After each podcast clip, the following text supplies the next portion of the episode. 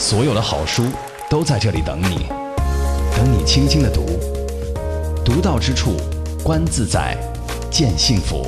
A good book is a good friend。你的私人电台书房，你的私人电台书房，轻阅读。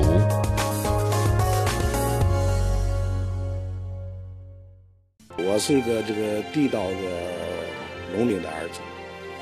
我个人认为，这个世界是普通人的世界。普通人的世界当然是一个平凡的世界。我呢，作为这个世界里的一名普通劳动者，将永远把普通人的世界当做我创作的一个神圣的上帝。无论我们在生活中有多少困难、痛苦，甚至不幸，但是我们仍然有理由为我们所生活过的土地和岁月而感到自豪。有一方土。不因被遗落的时日而荒瘠，有一群少年不因屡受命运的折磨而丧失斗志，有一部作品不因短暂的否认而销声匿迹，有一位作家不因平凡的人生而放弃自己。今日轻阅读。走进路遥，感悟平凡的世界中不平凡的人生。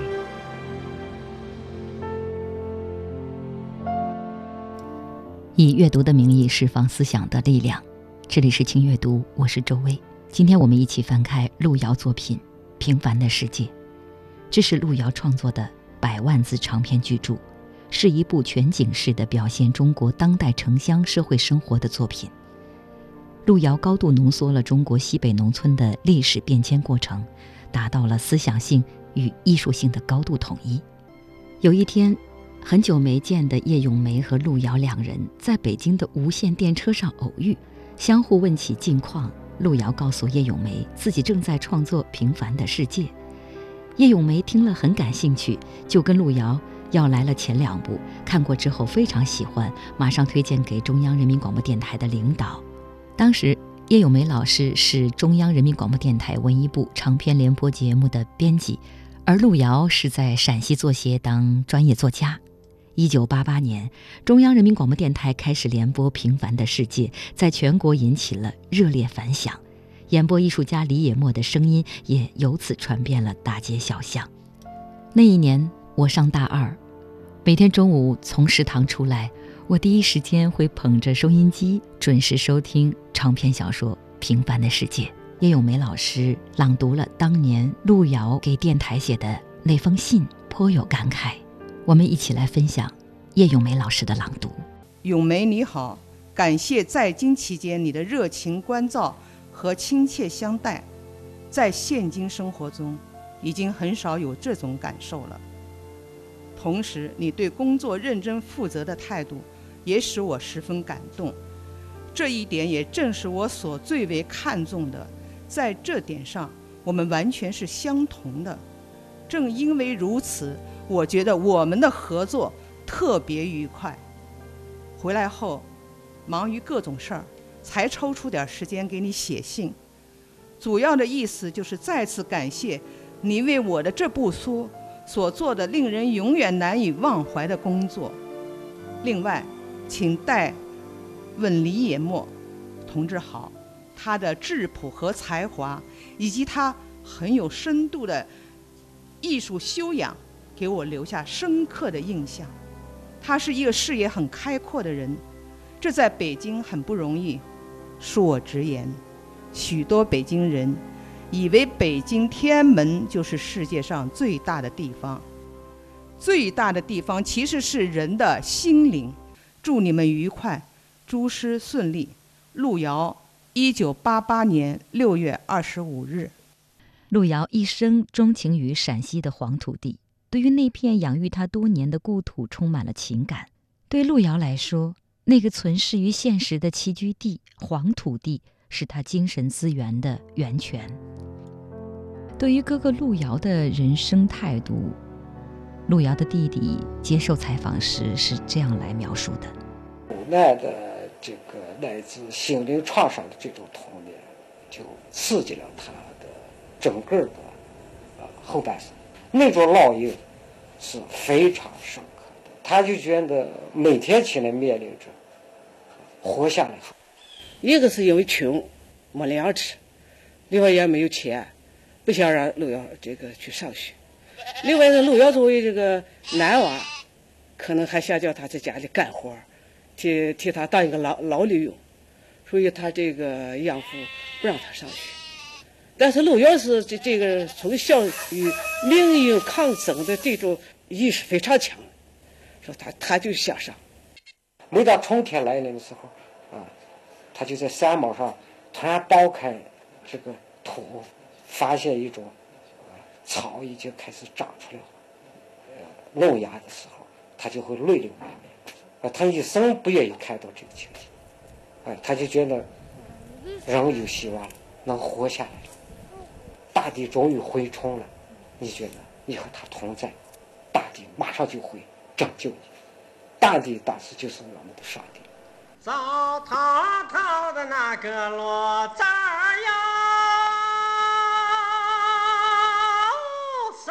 咋咋的那个灯，哎呀，看上了的那个铃子哟，哇哇的那个声，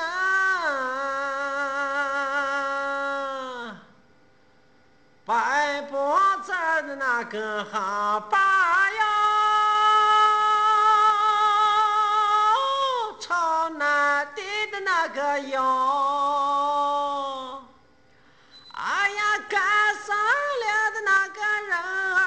小哥呀，来了，你若是我的妹子呀。张一张的那个手。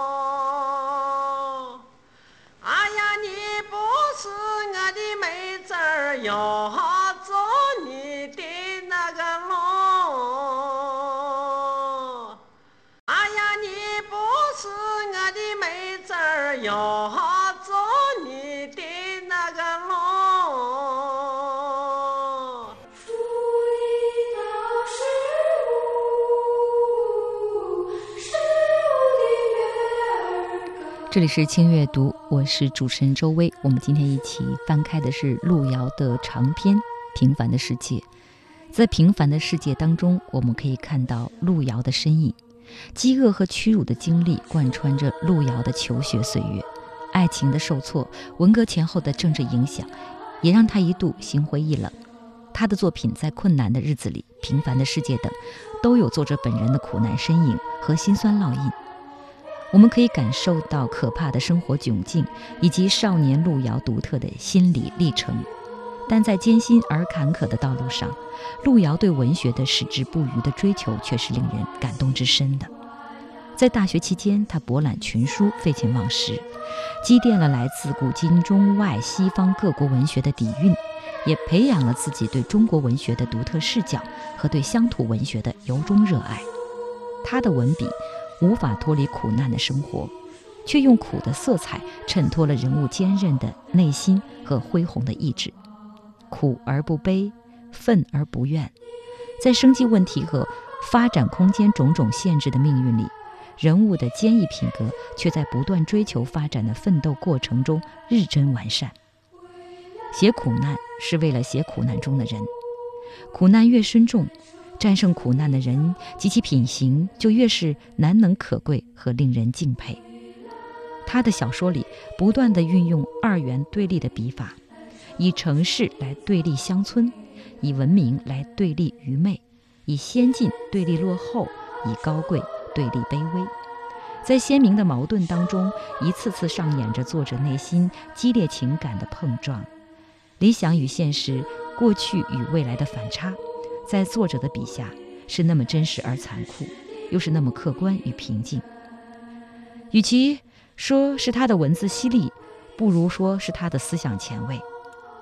一贯秉承现实主义创作理念的路遥，用文字真实地记录了八十年代的农村青年的进程历程和人生奋斗的足迹。就像小说《人生》当中的高加林，不单于违背传统道德伦理而力争到大城市发展自己的前途，另外以本剧著《平凡的世界》中的孙少平，在从揽工汉到煤矿工人的身份流动当中，彰显了实现进城理想的种种努力和尝试。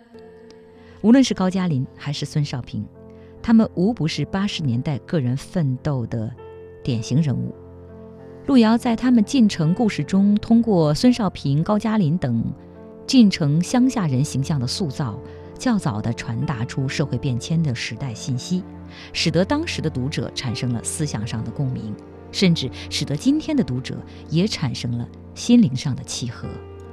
有很多的导演都以能够指导路遥的小说为荣，而采访到导演贾樟柯的时候，他说他觉得。路遥是一个书写民族集体记忆、书写民族的集体忧伤这样一个作家。他把一个横在我们面前的不合理、不公平呈现出来。我觉得他真的是他的小说带来这种反思，所以我觉得他首先对我来说是这样一个启蒙的。他让我有一种怀疑精神，对这个深信不疑的这个世界开始懂得那个懂得一点怀疑。他让一个县城里一个莽撞的少年突然有了。一点点思考的能力，所以我觉得这也是文学或者说艺术的一种作用，就让我们作为读者了解了这个现实的困境之后，我们就舒缓了，我们得到了一种温暖。我记得有一次有一个作家在谈到鲁迅的时候，他说鲁迅的作品，你要读起来他都非常黑暗，但是他作品中的黑暗点亮了我们。那就像。路遥的小说里面都有处人人性的处境，还有现实处境的这种冰冷，而这种冰冷它带给我们一种温暖，因为我们了解了啊，这不是一个人的问题，这是整个人类面临的共同的问题。那我们在面对这个生活的压力、困难的时候，我们的精神就没有那么紧张。我们我们知道这是一个普遍的需要我们去改变的世界。有一方土地。不因被遗落的时日而荒瘠，有一群少年不因屡受命运的折磨而丧失斗志，有一部作品不因短暂的否认而销声匿迹，有一位作家不因平凡的人生而放弃自己。今日轻阅读。走进路遥，感悟平凡的世界中不平凡的人生。平凡的世界是路遥创作的一部百万字的小说，也是继人生之后的又一高峰力作。路遥曾经说：“要对自己残酷一点，应该认识到，如果不能重新投入到严峻的牛马般的劳动，无论作为作家还是一个人，你真正的生命也即将结束。”因而，他抛却人生所带给他的一切荣誉和骄傲，归身群众，回到起点，与民众一起切身体味生活百态，全面准备创作。所以，和人生相比，平凡的世界更具有人性的高度。路遥把苦难转化为一种前行的精神动力。描写苦难的新时期作家不乏其人。但真正把苦难转化为一种精神动力的作家却并不多，路遥当属其中之一。这部小说在展示普通小人物艰难生存境遇的同时，极力书写了他们克服重重困难的美好心灵与坚韧不拔的奋斗精神。作品中的主人公孙少安、孙少平，是挣扎在贫困线上的青年人。他们自强不息，依靠自己的顽强毅力与命运抗争，追求自我的道德完善。其中，孙少安是立足于乡土实质改变命运的奋斗者，而孙少平是拥有现代文明知识、渴望融入城市的出走者。他们的故事构成了中国社会普通人人生奋斗的两极经验。这是一部全景式的表现中国当代城乡社会生活的长篇小说。其中，劳动与爱情、挫折与追求、痛苦与欢乐、日常生活与巨大社会冲突纷繁地交织在一起。轻阅读，独到之处，分享阅读的无限可能。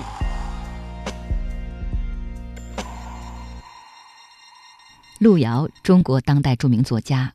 今天我们分享的是他的代表作长篇小说《平凡的世界》。《平凡的世界》尚未完成，就在中央人民广播电台播出。一九九一年三月十日，《人民日报》揭晓第三届茅盾文学奖评选结果，路遥的《平凡的世界》拔得头筹。一九九二年十一月十七日，路遥因肝硬化腹水医治无效，在西安逝世，年仅四十二岁。在今天这一期轻阅读的尾声，我们一起来分享演播艺术家李野墨深情朗诵。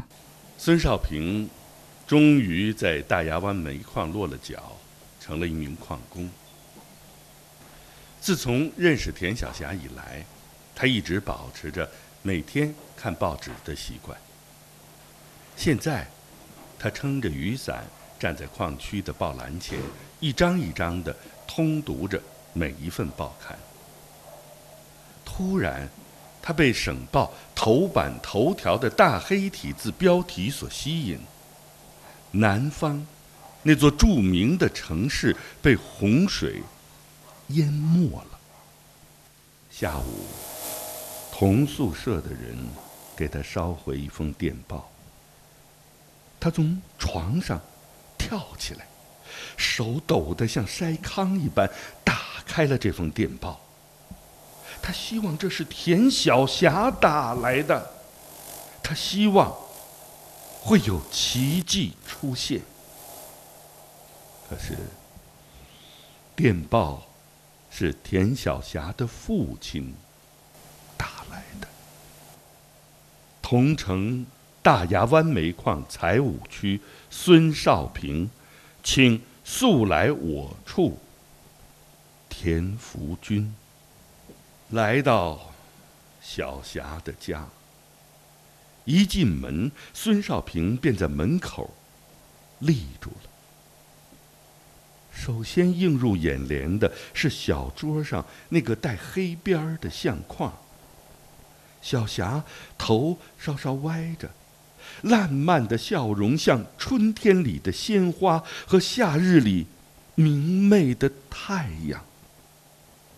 那双美丽的眼睛欣喜地直望着少平，似乎在说：“亲爱的人，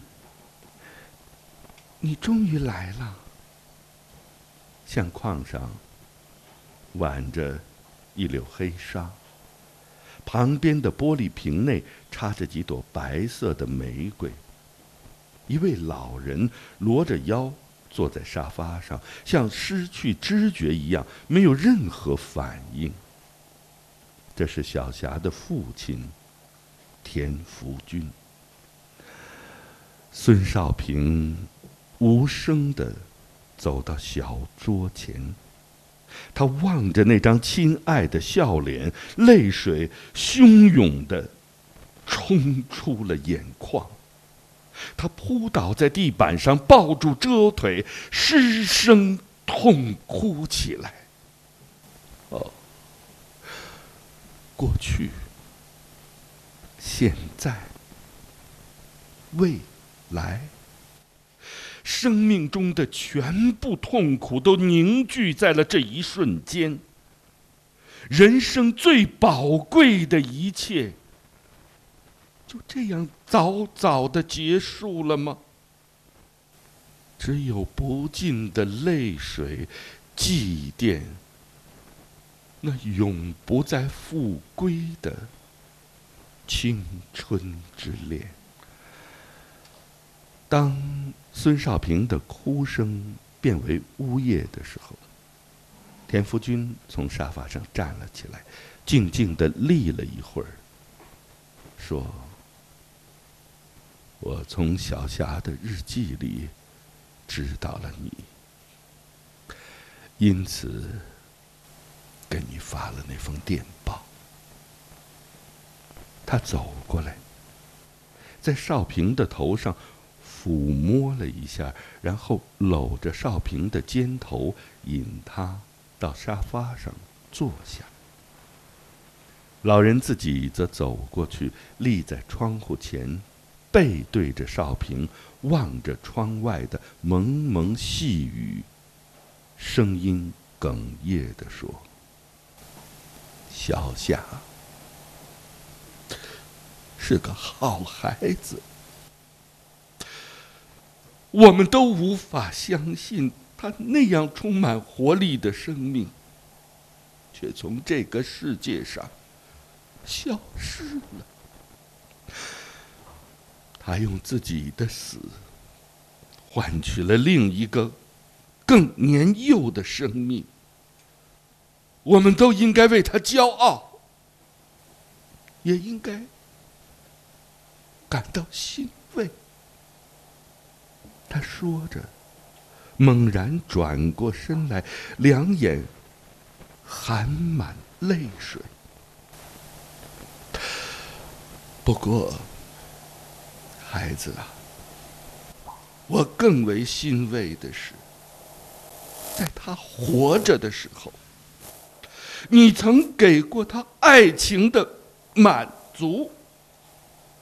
我是从他的日记中知道了这一点的。是的，没有什么比这更能安慰我的痛苦了，孩子，我深深的感谢你。路遥作品的主人公最后似乎都没有取得所谓的成功。他们无一例外地被放逐到了这个平凡的世界，只剩下人生中的不屈的精神和温暖的感动穿梭于时光。今天的轻阅读，我们用这样的一种方式来表达对路遥的尊敬以及对路遥的缅怀。主持人周薇，感谢各位的收听，下期再约。